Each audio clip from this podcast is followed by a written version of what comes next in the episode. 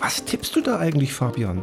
Ich bin auf der Suche nach den häufigsten Google-Suchen im vergangenen Jahr 2021. Da kann ich dir weiterhelfen. Am häufigsten wurde im letzten Jahr EM 2021 gesucht. Ach ja, ich hätte auf Corona getippt. Das stand nur auf dem dritten Platz. Okay, und warum weißt du das? Hast du das vorab recherchiert? Ja, ich war neugierig, ob sich junge Leute per Google in Geldangelegenheiten schlau machen. Und war da was in den Top 10? Genau darum haben wir uns heute Dennis Groß eingeladen. Er wird uns verraten, wie es um die digitale Verbreitung von Finanzwissen bestellt ist. Außerdem weitere Neuigkeiten rund um digitale Altersvorsorge. Rente gut, alles gut. Der DIA-Podcast. Willkommen beim Podcast des Deutschen Instituts für Altersvorsorge. Alle zwei Wochen hören Sie hier Fakten und Neuigkeiten rund um die Altersvorsorge. Mein Name ist Fabian Dittrich. Und ich bin Klaus Morgenstern. Wir sind Sprecher des DIA. So Klaus, haben wir denn aus der letzten Ausgabe wieder etwas nachzutragen? In der Tat. Es gab zum einen einen Hinweis und daraus resultiert zum anderen eine Frage. Gerlind aus Bautzen ist nämlich aufgefallen, dass wir in der letzten Ausgabe zum Thema Renteneintritt immer von gesunden Versicherten ausgegangen sind. Daher Ihre Rückfrage an Rentenberater Andreas Irion. Was ist mit Menschen, die eine schwere Behinderung haben? Gibt es für sie gesonderte Regelungen? Ja, und hier dann auch gleich die Antwort. Ja, bei einer amtlichen Schwerbehinderung, also dem Grad der Behinderung von mindestens 50 Prozent, ähm, kann man zwei Jahre früher ohne Abschläge in Rente. Also demnächst ab dem Jahrgang 1964 dann mit Alter 65 statt 67. Und wenn diejenigen mit der amtlichen Schwerbehinderung noch eher die Rente beziehen möchten oder müssen, äh, so geht das mit Abschlägen, frühestens dann ab dem 62. Lebensjahr, die äh, dann bis zum 65. Geburtstag gerechnet werden. Das heißt, die bekommen dann im Schnitt eine Rente, die um 7,2 Prozentpunkte höher ist, weil die Abschläge jeweils 0,3 Prozentpunkte sind. Wenn auch Sie meinen, dass in einem Interview mal etwas offen geblieben ist, dann schreiben Sie uns einfach. Aber jetzt erstmal diese. Gute Nachricht. Fabian, hättest du gern einen Vorsorge-Avatar? Du meinst so einen digitalen Stellvertreter, der sich um die Altersvorsorge kümmert und Alarm schlägt, wenn die finanzielle Absicherung im Alter auf Kante genäht ist? Wäre doch eine schöne Vorstellung, oder etwa nicht? Ja, ist aber, glaube ich, noch Zukunftsmusik. Allerdings, aber ich hatte in unserer jüngsten Online-Diskussion bei dir digital die Frage gestellt, wie digital Altersvorsorge in 10 oder 15 Jahren wohl sein wird. Und da kam ins Spiel der Vorsorge-Avatar? Unter anderem, aber auch ein paar ernüchternde Einschätzungen. So wird es wohl noch einige Zeit brauchen, bis eine Beratung zur Altersvorsorge ganz ohne Experten aus Fleisch und Blut überhaupt vorstellbar ist. Ja, das kann ich gut nachvollziehen. Beratung nur mit KI und Chatbot gerät heute in der vielschichtigen und komplizierten deutschen Altersvorsorge bestimmt schnell an ihre Grenzen. Das war auch die einhellige Meinung in unserer Diskussionsrunde, die sich mit der Zukunft der Finanzberatung beschäftigte. Vorstellen konnten sich die Runde in erster Linie hybride Modelle. Aha, also Mensch und Maschine in Zusammenspiel. Genau, der Einstieg über eine App oder eine Online-Plattform, bei Bedarf die Zuschaltung eines Beraters. Der kommt dann aber nicht nach Hause zum Kunden aufs Sofa, sondern unterstützt per Chat oder Videocall. Aber solche Angebote gibt es doch heute eigentlich schon, also zum Beispiel von Startups. Ja, der Gründer eines solchen Fintechs war in der Diskussionsrunde auch dabei. Wenn Sie erfahren möchten, welche Meinung er vertritt oder wie die anderen Experten die Zukunft sehen, dann schauen Sie einfach mal in den Mitschnitt dieser Diskussion rein. Diesen finden Sie wie alle Aufzeichnungen unserer anderen Veranstaltungen unter dia-vorsorge.de www.ftf.de. Aber nun zu unserem heutigen Thema. Wie kommen Jugendliche und junge Erwachsene zu besserem Finanzwissen? Dazu haben wir Dennis Groß eingeladen. Er ist nicht nur ein begeisterter Privatanleger, sondern auch irgendwie ein Kind des Aktienmarktes. Und heute Autor der Webplattform finanzwissen.de. Gut zu wissen. Herzlich willkommen, Herr Groß. Oder dürfen wir Dennis sagen? Ja, gerne. Hallo zusammen in die Runde. Ja, hallo Dennis. Du hast ja deine ersten Aktien mit 14 Jahren gekauft. Ich musste leider bis 18 warten. Wie hast du denn deine Eltern davon überzeugt bekommen? Äh, nicht ich habe meine Eltern überzeugt, sondern sie mich. Also ähm, ich habe das zufällig mitbekommen, wie mein Vater in Aktien investiert und das macht er auch schon seit vielen Jahrzehnten. Und ähm, dann war es eigentlich eher zufällig, dass ich auf die Aktienwelt gestoßen bin, ja. Mhm, und da konntest du aber gleich loslegen, denn du hast eine super Vorbereitung in der Schule zum Thema Geld bekommen. Das leider nicht. ähm, das würde ich mir auch wünschen, dass sich da einiges tut. Kommen wir später bestimmt auch noch darauf zu sprechen. Aber wie gesagt, ähm, das kam alles von Seiten meines Vaters. Und da bin ich auch sehr dankbar, dass das ähm, funktioniert hat und er mich so gut vorbereitet hat auf das Thema. Wenn du so auf deine eigenen Erfahrungen schaust, was bringt junge Menschen dazu, sich schon sehr früh mit dem vermeintlichen spröden Finanzthemen zu beschäftigen?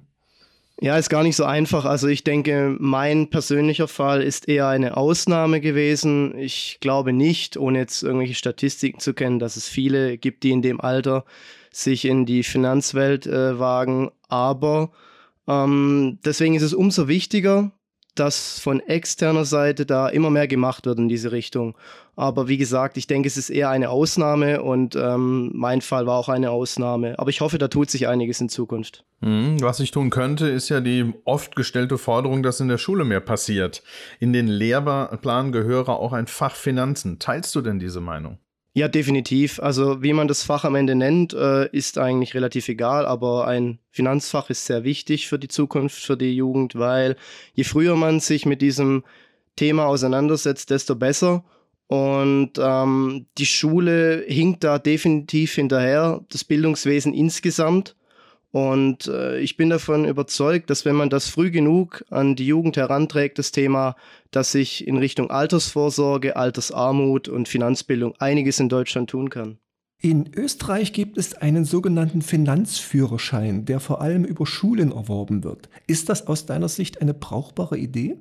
Das ist eine gute Idee. Alles, was die Jugend dazu bewegt und die jungen Erwachsenen, sich mehr und früher mit dem Thema Finanzen und Börse und Altersvorsorge zu beschäftigen, ist äh, ein sehr guter Ansatz. Äh, die Frage ist nur, wie es ausgestaltet ist und ob es auch nachhaltig funktioniert oder ob es nur ein kurzfristiges Ereignis ist und danach beschäftigen sich die jungen Menschen dann nicht mehr. Das muss man äh, langfristig auslegen. Nun wird in Österreich dieser Führerschein in der Schule, also in der Finanzfahrschule, abgelegt. Ja? Wäre vielleicht nicht eine Online-Lösung für die jungen Menschen die bessere Variante? Ja, vermutlich wird auch nichts anderes nachhaltig funktionieren, gehe ich davon aus, weil die äh, Generationen in den letzten Jahren und auch die künftigen Generationen werden vermutlich ausschließlich digital und online lernen und Inhalte konsumieren, Informationen sich beschaffen. Deswegen ist eine Online-Lösung meiner Meinung nach langfristig gesehen das einzig wirksame Mittel. Sind junge Menschen bereit, Finanzwissen sozusagen auf Vorrat anzulegen? Also sprich, heute lernen sie, wie Aktienanlage funktioniert und wenn sie in sieben oder acht Jahren Geld verdienen, richtig Geld übrig haben, dann probieren sie es auch mal. Funktioniert das so oder ja, kommen die eigentlich dann eher zum Beispiel zu euch und äh, wollen Infos, wenn sie es genau auch brauchen? Das ist äh, eher kein guter Ansatz. Wie, wie wir eingangs schon besprochen haben, sollte es nicht kurzfristig ausgelegt sein. Und deswegen hoffe ich, dass äh, so ein Finanzführerschein oder andere Konzepte eher äh, nicht das Mittel der Wahl sein sollten, sondern dass die jungen Menschen sich langfristig, möglichst früh mit dem Thema auseinandersetzen und auch möglichst früh die Praxis kennenlernen, weil Theorie ist schön und gut, aber die Frage ist ja, wenn ich etwas ein Jahr lang lerne und dann nie anwende, ob ich das in der Zukunft überhaupt abrufen kann, das Wissen. Also das wäre ein verkehrter Ansatz. Das Stichwort Praxis passt gut zu meiner nächsten Frage. In einer Studie, die wir für das DIA vor einigen Jahren angefertigt haben, haben wir 16- bis 28-Jährige befragt, äh, wann sie sich Finanzwissen aneignen. Und da kam heraus, dass sie vor allem dann aktiv werden und nach Finanzinformationen suchen, wenn sie ein Problem haben oder eine Entscheidung ansteht. Es ist also eher so eine Art anlassbezogene Wissensaneignung. Ähm, sollte diese dem Zufall überlassen bleiben oder lässt sich vielleicht sogar gezieltes Matching herstellen zwischen möglichen Problemstellungen und der Suche nach dem Wissen? Ja, eine sehr gute Frage und ähm, dem Zufall sollte es nicht überlassen werden. Ähm, ist sehr komplex das Thema, wie man und wo man das Ganze angeht meiner Meinung nach, da es ja nachhaltig und langfristig funktionieren sollte, nach dem Motto lebenslanges Lernen und man lernt nie aus. Das ist auch mein persönlicher Ansatz. Auch wenn ich mich schon lange damit beschäftige, lernt man ständig Neues hinzu. Finde ich, der beste Ansatz wäre, wenn man in den Schulen, später in der Berufsschule, also während der Ausbildungszeit, auch an den Universitäten, da ja viele studieren gehen heutzutage, und auch später im Berufsleben, wenn die jungen Erwachsenen während der Schulzeit nicht die Möglichkeit hatten, das heißt, im Berufsleben eine Art Finanzcoaching bekommen oder ein Weiterbildungsbudget erhalten. Das wäre ein guter Ansatz, sodass man in allen Bereichen des Lebens die Möglichkeit hat, Finanzwissen an die Menschen heranzutragen. Im Bereich der sozialen Medien ist ja TikTok sehr erfolgreich. Angefangen hat die Plattform mit extrem kurzen, eigentlich auch nur unterhaltenen Videos. Ähm, hier gibt es jetzt eine Änderung, ja, vielleicht auch eine inhaltliche Zeitenwende. Also TikTok hat angekündigt, die Videolänge, die inzwischen schon bei drei Minuten liegt, auf bis zu zehn Minuten zu erhöhen. Hat das jetzt was mit der Hinwendung zu mehr Inhalt zu tun und hältst du TikTok für geeignet, um jungen Menschen Finanzwissen mit auf den Weg zu geben? Macht ja zum Beispiel auch die ARD mit einem eigenen Kanal. Ja, Social Media ist definitiv ein geeignetes Mittel, um die jungen Leute überhaupt zu erreichen. Also mit Büchern, Zeitschriften, Printmedien wird man da nicht mehr viel bewegen können.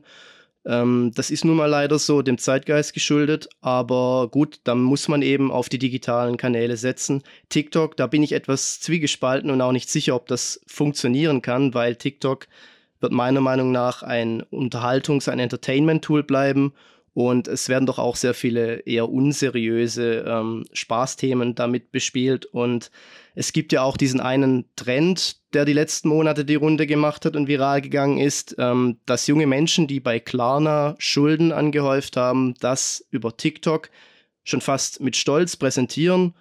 Und das ist ja dann eher schon wieder die negative Seite der Medaille. Und das ist ein Paradebeispiel dafür, dass ich glaube, TikTok kann nachhaltig, langfristig äh, nicht so Themen wie Finanzwissen wirklich seriös bespielen.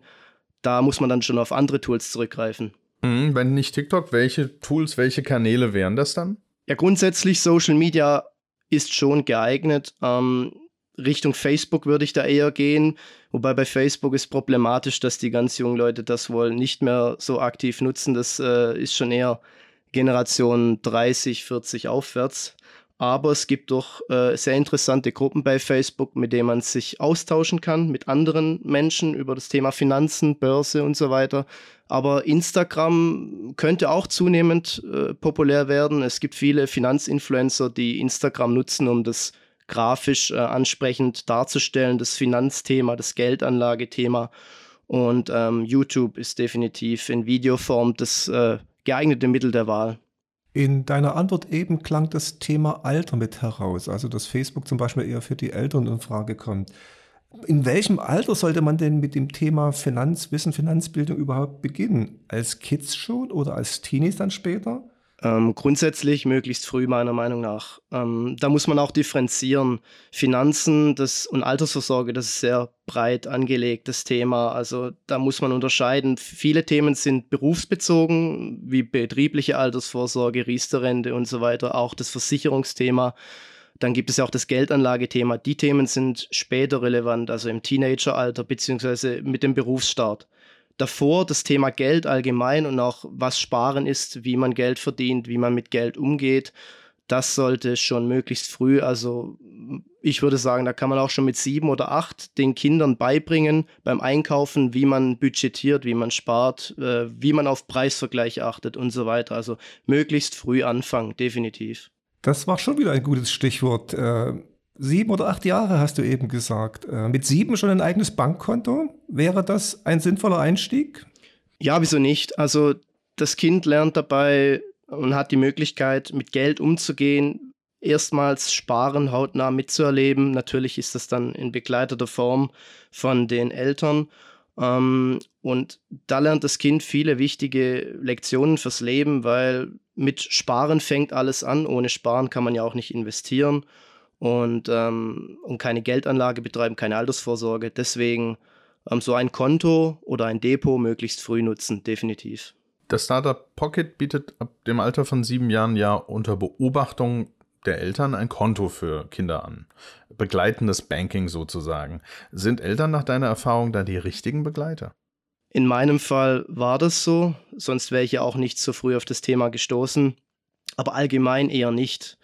Leider, weil wenn die Eltern in der breiten Masse das gut machen würden, als Finanzcoach sozusagen, dann hätten wir ja nicht ähm, dieses weit angelegte Problem in der Gesellschaft, dass viele junge Erwachsene und Jugendliche sich mehr Finanzbildung wünschen und es aber leider nicht bekommen. Das heißt, weder die Schule, zumindest im Moment, noch die Eltern sind da ähm, gute Coaches in die Richtung. Aber ich hoffe, da tut sich noch was.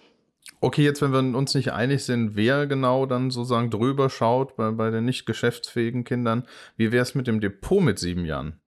Ja, ein Depot mit sieben Jahren oder ein Konto, sei es mal dahingestellt, in welcher Form genau. Ähm, es ist wichtig, dass auch die Eltern, also die älteren Generationen dann und nicht nur die Kinder, sondern dass wir in jeder Generation versuchen anzugreifen und das Thema beliebter zu machen, über Geld zu sprechen überhaupt in der Gesellschaft. Und ähm, das heißt, es ist nicht nur auf Kinder bezogen, aber umso wichtiger, wenn wir die künftigen Generationen darauf vorbereiten können. Wenn es die Schule nicht ist und die Eltern nicht besonders gut geeignet sind, wer käme denn dann in Frage? Sind es die Gleichaltrigen, die sich vielleicht in einer Community gegenseitig auf Themen oder auf äh, interessante Anlagen aufmerksam machen? Oder wo, welche Quellen könnten gut funktionieren? Das ist ein guter Stichpunkt und auch ein guter Ansatz. Ähm, untereinander austauschen oder ähm, vielleicht mit Altersgruppen, die etwas älter sind und Erfahrungen gesammelt haben. Gute Quellen sind da in Foren äh, im Internet zu finden, auf Websites, Finanzplattformen wie auch unserer.